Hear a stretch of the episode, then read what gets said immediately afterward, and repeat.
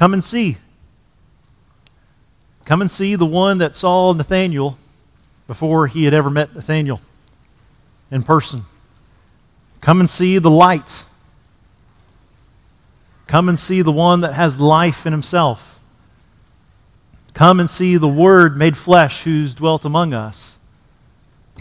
Come and see the Lamb of God who takes away the sin of the world. Come and see the Christ, the Messiah, that is the anointed one, the sent one of God. Come and see. In our text, we see a movement of men that meet Jesus, that understand who Jesus is, and they're compelled to go and find others that they may also come to know Jesus, to come and see. That is our idea this morning, that I pray from the text would bloom in our hearts in greater ways than they are at this moment. In my life, that I would more long to see people come to be found, that I would more long to see people know Jesus, that that would grow into a greater desire than it is today. As a congregation, that would become our prayer and our hope and our embrace of our identity to be a people called and commissioned by God to point other people to come and to find Jesus. Come and see Jesus. He's worth your life. Come and follow Him. Give your life to Him. Confess your sin to Him and trust yourself to Him. Come and partake in Jesus. That's the good news that God has for us this morning. See, our identity that God has given us is to be a people who help others to find Jesus. Disciples who are making disciples, found people who are helping to find people. That is a reward that God gives us. Scriptures present us as we are a people who are forgiven of our sins, and therein we're expected to forgive much. As found people, we are expected to find people, to partake, to join God, to be used of God in this great work of proclaiming and speaking of Jesus. So as you open your Bibles with me to this text this morning, as we finish off John chapter 1, we're going to note very quickly at the very beginning this idea that we see in the text, that found people love to find people. Found people love to find people. And then we're going to spend the rest of our time this morning walking through this text, observing and answering the question, how exactly might we go about finding people? How might we go about, whether we're a child or an adult,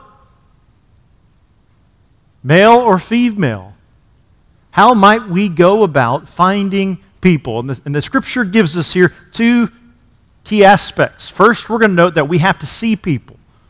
We have to see people first. And once we see them, we have to be willing to speak to them.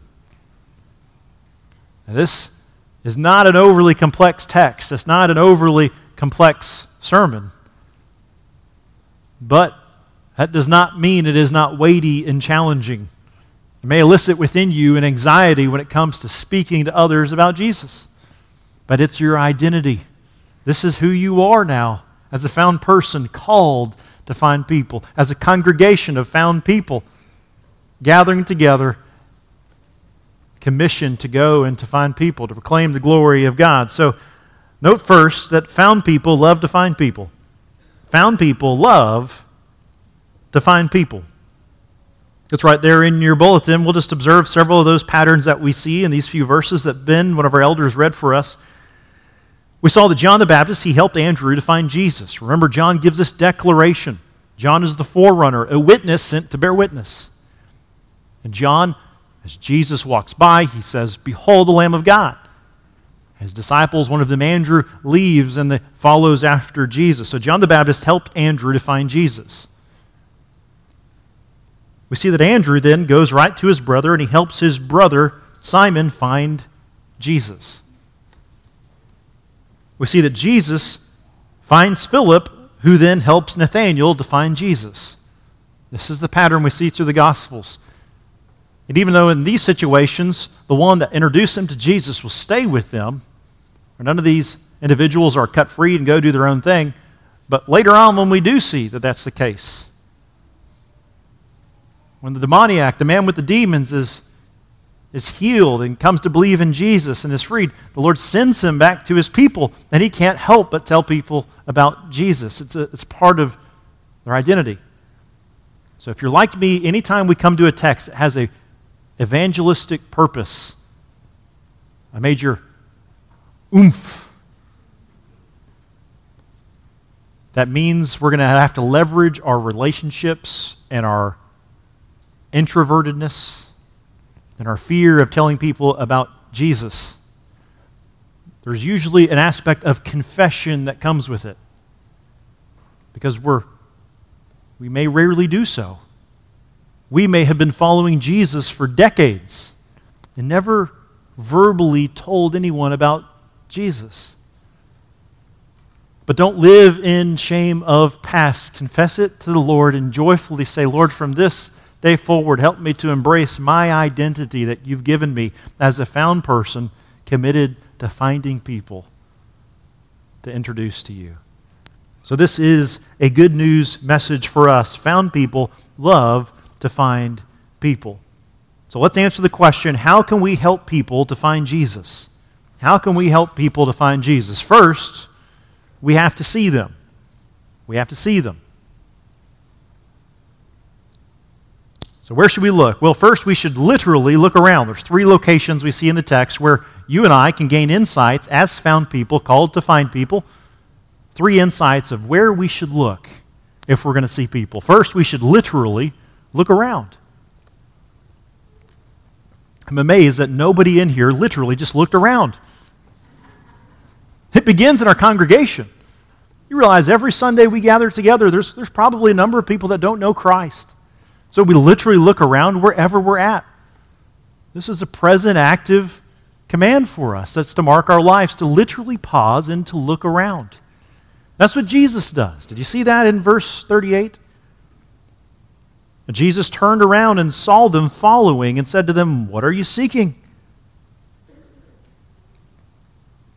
So Jesus chooses to stop, to turn around, and to see these former disciples of John the Baptist now following after them, and he engaged them. You and I will never engage somebody if we don't stop and see them. In John chapter 4, verse 35, Jesus will tell his disciples, Behold, look, lift up your eyes and see, for the field is white for harvest. Stop and look. Tomorrow at this time, at 11:16, every one of us in all likelihood will look, stop, lift up our eyes and look, and every one of us will see a different person. You realize that? And not one of those situations is by accident. We have to be willing to stop and to look around and to see people. One of the greatest gifts that we have that God has placed us, where he's placed us in 2020, in this community, one of the greatest blessings that we have is a wealth of technology. So what can be a great tool for ministry and life can also be a massive distraction for obeying this first component of where we ought to look. For the benefit of technology, it's in your hand, it's handy. The problem is it's in your hand. And if it's in our hand, where are our eyes? We're not looking around. The same with our earbuds that we put in. We can sit in a coffee shop and listen to a sermon or podcast about sharing the gospel and ignore a whole room of people by whom we could be sharing the gospel with. You know what I'm talking about? We can be so distracted so easily, so consumed that we don't do this simple component that Jesus does as he stops and he looks around. He looks at the men that are following him. Now you might say, well, those men are already following after Jesus. He simply had to turn and look, but I think we all know that we are surrounded by people every day in whom the Spirit of God may be already working, leading them on the road to following after Jesus, if we will but first see them. Because we're not going to speak to somebody we don't see. So, God, would you give us boldness and wisdom to see other people? Practically, each of us live in a different place. Unless you rode here with the person that you came with. That's an exception to the rule. But we each have different neighbors, different people in our apartments, different people around us. God gave each of us those unique people for a reason. So how can we stop and look around in the neighborhoods in which we presently live? Well, here's a suggestion. Here's a challenge for you. Would you make cookies this week? And I can't believe nobody said amen to that, right? Would you make cookies this week and eat some for quality control purposes? Right? And then the rest, just take them, put them on a little plate, wrap them up, 4 or 5 apiece, and just go take them to your neighbor and meet your neighbor. Some of you know your neighbors, but there's probably some neighbors you don't know. And just introduce yourself. Share who you are and just say, you know what, I just wanted to take a minute. I was at church this morning. I just wanted to take a minute this week to get to know my neighbors. And tell them about yourself. Tell them about the things that you value. And look around. If you don't make connections to your neighbors at some point, there's this awkwardness. Some of us, we have lived near our neighbors for like 2 years and you've never met them before. And so how do you address that? Just engage it like that. You know what? I don't think I've ever taken the time to get to know you. And give them the cookies. And look around. And the next time you see them, do you know what's going to happen? Instead of running off into our garage or running into our home, we're going to stop. And we're going to look around. So, how can we help people find Jesus? First, we have to see them. So first, literally look around. Second, we know from this text an insight that we ought to look at our family. Look at your family. Verse 41. Look at your family. Andrew, he first found his brother Simon. How neat is that? He hears who Jesus is and he can't help himself. He goes to his brother right away. He cannot wait to tell him this good news. And so he seeks him out. Now for us, this may be an awkward text. Our culture presents the idea that one thing you do not talk about with family is what? Don't talk about faith. You can talk about how the Chiefs are going to win the Super Bowl this week, but don't talk about faith. I'm probably going to weave in about 15 of those today, so get ready for it, okay? But we cannot do that. We cannot allow ourselves to play by these rules in which we create a category that Scripture does not give us. All people need to be found by Jesus. All people need Jesus. So if we put our family into an exemption list, if we make the bonds of family stronger than the bonds of obedience to Christ, we'll find ourselves in disobedience and discontentment. And that's not how God made us. So as a point of wisdom, I know we pray for our family members, and we should pray for our family members. So how might we go about, if you've not talked about Christ very much with your family, and maybe you've been walking with Jesus for a number of years, and yet you've never really articulated your faith. Here's a suggestion for how you might engage in one of those conversations. In a one-on-one setting, just share, listen, there's something I've never really explained to you before. And it's at the center of my life. It filters all my decisions and all my life that I try. And I don't hold it perfectly, but it's called good news. And it's this word, the gospel. Can I just explain to you what that means in just a couple minutes? And they're going to say yes. And just explain to them the basics of the gospel. How do we share the gospel? It's how our services are oriented. Tell them about God. He's holy and He's good and He's faithful. He's all-powerful and He's just. He's righteous in all His ways. And God, in His love, He created man, God, man. He created us for relationship with Himself, that we would glorify Him and know Him and steward all the resources and aspects of our life under His rule and for His good. But when we look around, we know there's brokenness everywhere outside of us and inside of us.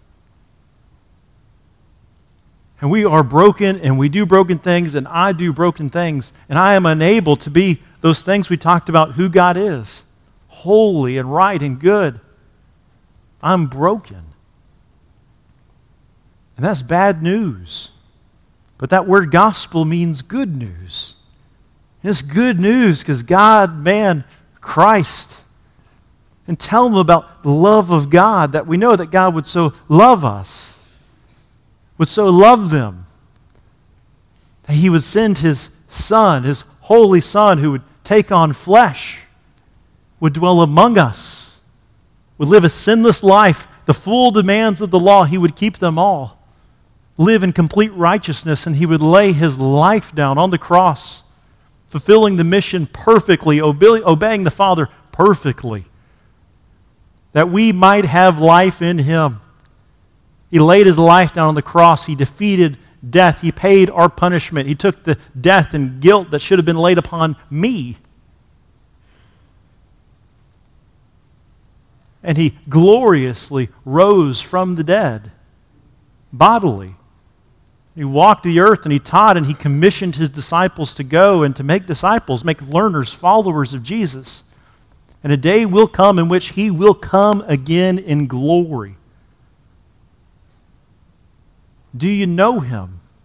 Do you have life by his name? Have you ever turned and placed your faith and trust in him? Have you ever responded to this good news and become a follower of Jesus? God, man, Christ's response. Then the rest of our lives as believers is lives of response. Living and abiding in the good news and the hope that we have in him. That's the gospel message we're called to share. By God's grace, may we never put our family in a separate category that says they're off limits. So here's practical advice for you. We did this for the first time this December. We were very mindful when we went back to Missouri. And we just said, listen, we're going to go back like we're missionaries.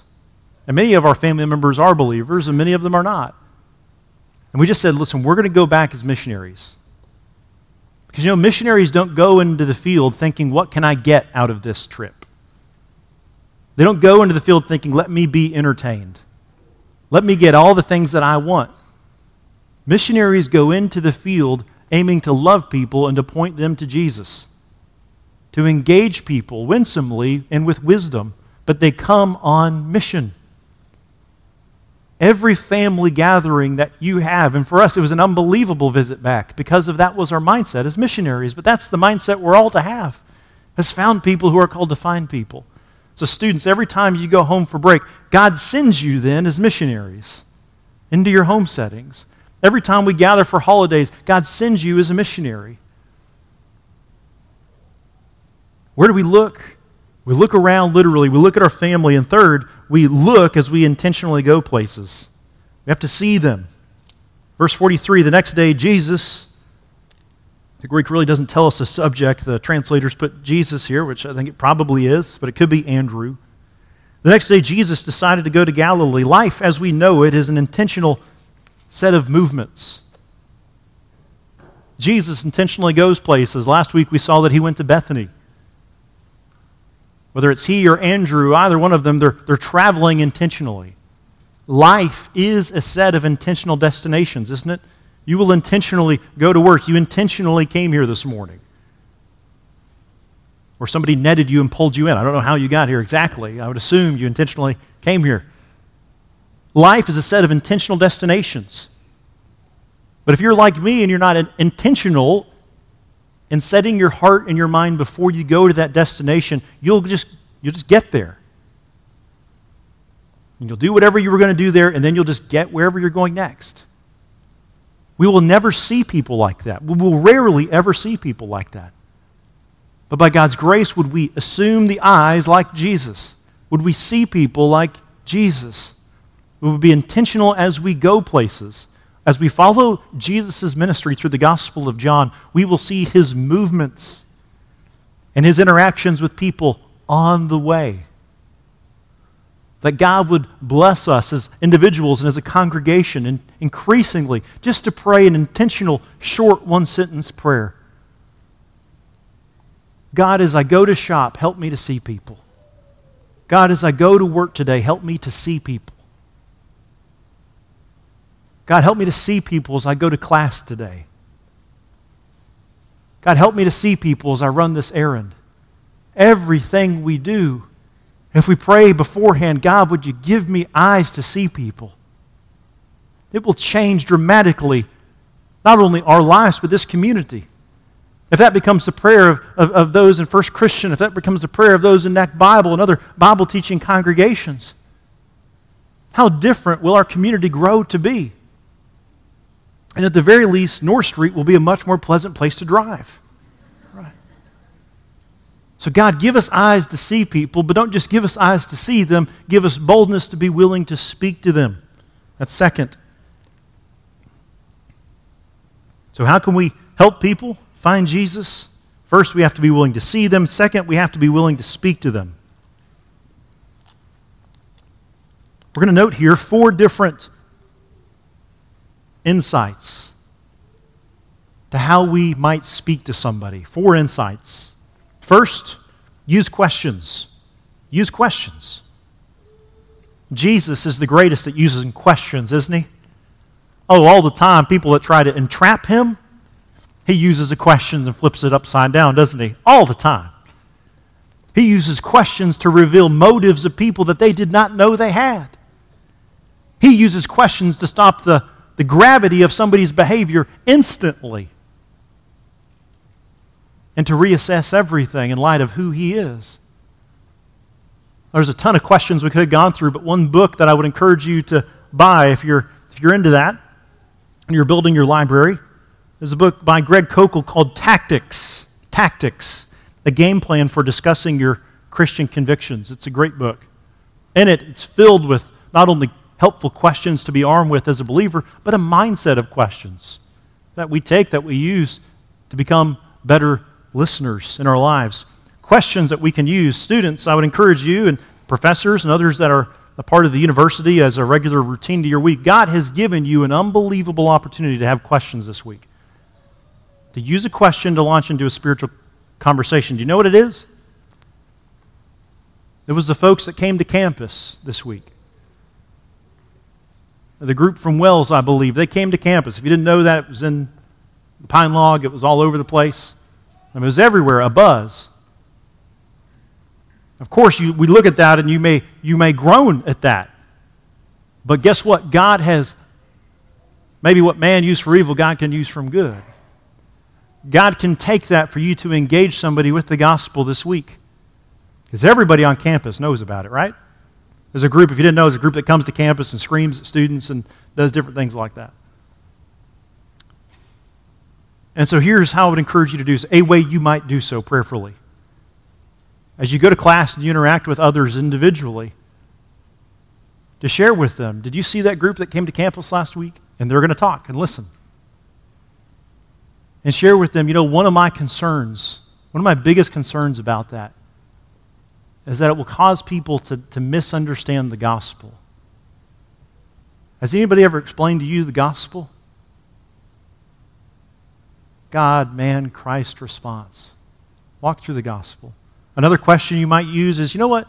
Those people that were here last week, what do you think their message is? What do you understand it to be? The gospel means good news. Has anybody ever explained it to you before? Oh, that God would give us boldness to ask questions. Secondly, as we see people, we speak to people. We want to ask questions, and second, we want to listen to them. Listen. Verse 48, we saw that Jesus answered him. He listened to Nathanael, and then he responded to Nathanael in a greater way than Nathanael could have imagined. But he listened and responded. Jesus is the eternal Son of God in flesh. He knows the hearts of men. And yet he listens. What an insight to be able to listen. It's hard, isn't it? Listening is one of the hardest things to do. When it comes to engaging people and speaking to them, as we ask questions, listen. We were talking about that staff meeting this week. Sometimes when we listen, we're simply waiting to see how we're going to take our next step, right? When we're going to get a point in. Instead of just listening. I'll give you an example, a kind of a confession in my life of one evangelistic engagement the Lord gave me a multitude of times. There was a grandson of a woman that was connected to our church there in Missouri. And I had a lot of classes that dealt with Muslim apologetics and engaging Muslims with the gospel. And she connected to me, and his name is Muhammad. And our first meeting together, because I had 3 different classes that were on this, I had a pretty good understanding, I thought. So in getting together with Muhammad, our first couple coffee times, instead of me listening to Muhammad and where the Lord was working out in his life and his heart, I was teaching him what he was supposed to be believing as a Muslim so that I could engage with what I was equipped to engage with. Like, no, Muhammad, you're not supposed to, you have a problem with the Trinity, right? And he'd be like, I don't know. You do, Muhammad. Let me explain it to you. Let me explain the problem that you have. Let me give you the problem you're supposed to have, and then I'll engage that. And we went to coffee for several weeks in a row, and I was way behind what the Spirit of God was already doing in his life because I didn't take time for so many of those engagements to just stop and listen. We can make that mistake on a regular basis instead of listening to the people around us and what the Lord may already be doing in their life and their heart or the nuanced view they have. We can try to engage something they don't accurately believe. So a gift that God gives us in this is to be able to, like Jesus, listen. Pray the Spirit would give us insight and wisdom to be able to respond with winsomeness. So ask questions, second, listen, and third, tell them what you know. Use questions, listen, and tell them what you know. Look at these confessions given, 41, 45, 49. Look what they say. They say what they know. It's not long. Andrew tells his brother, "We have found the Messiah." Philip tells Nathanael, "We have found him of whom the law and prophets wrote." Nathanael tells Jesus, "Rabbi, you are the Son of God, the King of Israel." How quickly we can overthink it when it comes to finding people, can't we? We go through this amazing chess game in our mind of, but if I say this, what if they say? And then what will I say? And we want to be equipped. We want to learn. We want to grow. But listen, we know enough to be able to speak. We know at least enough is what Andrew, Philip, and Nathanael said. Never underestimate what the Spirit of God can do. The conversion is of the Lord. But we can present who we know. We know Jesus. We know His Word. Let's tell you about Him. And then as they ask questions, deal with them as they come along. But never underestimate what God can do with a simple message. So children, listen, never underestimate what God can do with your faithfulness to speak about Jesus. Jonah, do you remember Jonah's sermon? Jonah gives an 8-word sermon. In Hebrew, it's just 5 words. He gives a 5-word sermon to people who were generationally haters of God. Generationally, just really, really bad stuff that they had done. He begrudgingly shares an 8-word sermon. Yet 40 days and Nineveh shall be overthrown. And you know what God did with an 8-word sermon? In Jonah 3:5 it says, "And all the people of Nineveh believed God." Do you think if the Spirit of God can use a Hebrew 5-word sermon? Do you think you and I know enough to be able to share? We do. So the one thing I'll say about a question, if you get a question, you're worried, what if they ask me something I don't know? That's okay. Share with them this. If you don't know the answer to that question, listen, I'm going to go and research that question, look that up, and I'll get back to you. But if I answer your question, will you turn from your sin and place your faith and trust in Jesus to be the Savior and King of your life? So go to answer their question, but leave them with that question. Because that's the gospel. Take every question back to the gospel. For it's the power of all who believe, first to the Jew, then to the Gentile. Use questions, listen, tell them what you know, and finally, make their next step clear. Make their next step clear. Look at all these clear next steps in our text. In verse 39, Jesus says to the two disciples of John that are now following, He says, "Come and you will see." That's a very clear next step. Andrew physically brought him physically to Jesus. This is verse 42. He brought him to Jesus. Very clear next step. Verse 43, Philip is told, "Follow me." Very clear next step. 46, Philip told Nathanael, "Come and see." Come and see. It's a very clear next step. And Jesus affirms what Nathanael has rightly done. He says, "Do you believe?" as in a way of saying, "You believe." "Do you believe? You will see greater things than these." Then down to verse 50, "You will see heaven opened and angels of God descending on the Son of Man. Now, your Bible probably tells you, if you look at the bottom, you probably have a footnote in there that references Genesis 28. It's the Jacob ladder scene. And Jesus tells him in this incredible text, I encourage you to go read Genesis 28. In Genesis 28, Jacob has this vision. He sees angels from heaven descending and ascending on this place. And what Jesus does is Jesus references that, but where does this ladder, if you will, descend upon? To whom does it descend upon? Not a place, a person. Jesus. We don't know everything, but we know enough. Point them to Jesus. Point them to Jesus. Make their next steps clear. And the next steps is the next steps of this book. It's the next steps of the Gospel of John. And what does John say in the writing of this book? I have written these things to you so that you may believe. So that you may believe. The next steps, as we talk about God, man, Christ response, is to ask them to respond, to believe in Jesus. Trust in Jesus. And as believers in Christ, the next step for our day today is, Lord, will you help me to believe in you and my relationships to live obediently to you? To embolden us, be a person who is found, who longs to find people to know you. That's the gift and the calling and the identity that God has given us. Just as John the Baptist was a witness to bear witness, we are found people called to go and to find people of the good news that we have in Jesus. Isn't that good news? This is the Lord's Supper Sunday. As we talk about our next steps, and I understand for some of us, the reality is you may not have found Jesus yet. This may be the day in which you find Jesus. That you turn from your self-lordship and leadership and your sin, and you place your faith and trust in Jesus. You entrust yourself to Jesus to save you and to lead your life. For me, it was a Lord's Supper Sunday when I was a 6-year-old kid. You don't usually call kids guys. I was 6 years old. Sat through the service, asked my dad why I couldn't partake, went home. He was watching football. I was standing beside his recliner. He was probably watching the Chiefs, probably not on their way to the Super Bowl that year.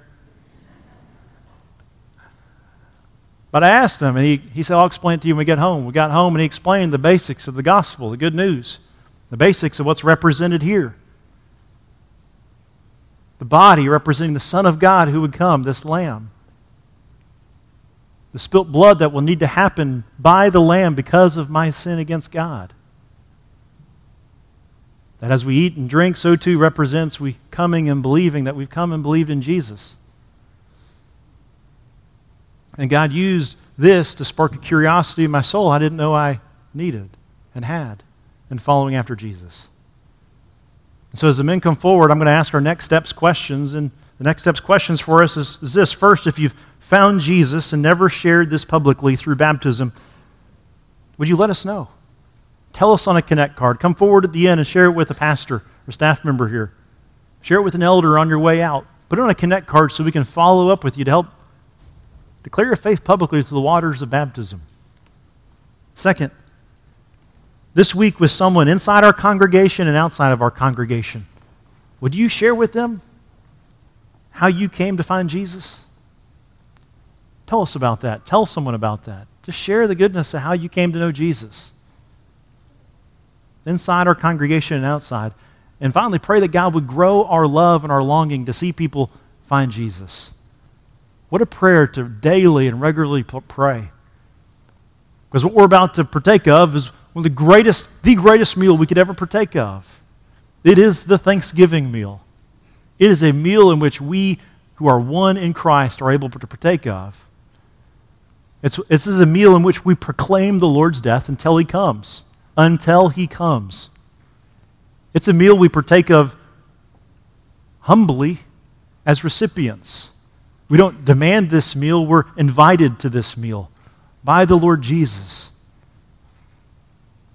And for hundreds and hundreds of years, believers have gathered around together to partake of this meal that was once observed in the context of the Passover, to be observed by believers in Jesus Christ, remembering Him and proclaiming Him, their unity and oneness with God through Jesus. So we do so not in isolation, not individually, but we do so together as a congregation of people, proclaiming the Lord's death until he comes, that we have been united with him in Christ. So if that's not true for you, if you've not yet trusted in Christ, I call you, will you respond to trust in Jesus?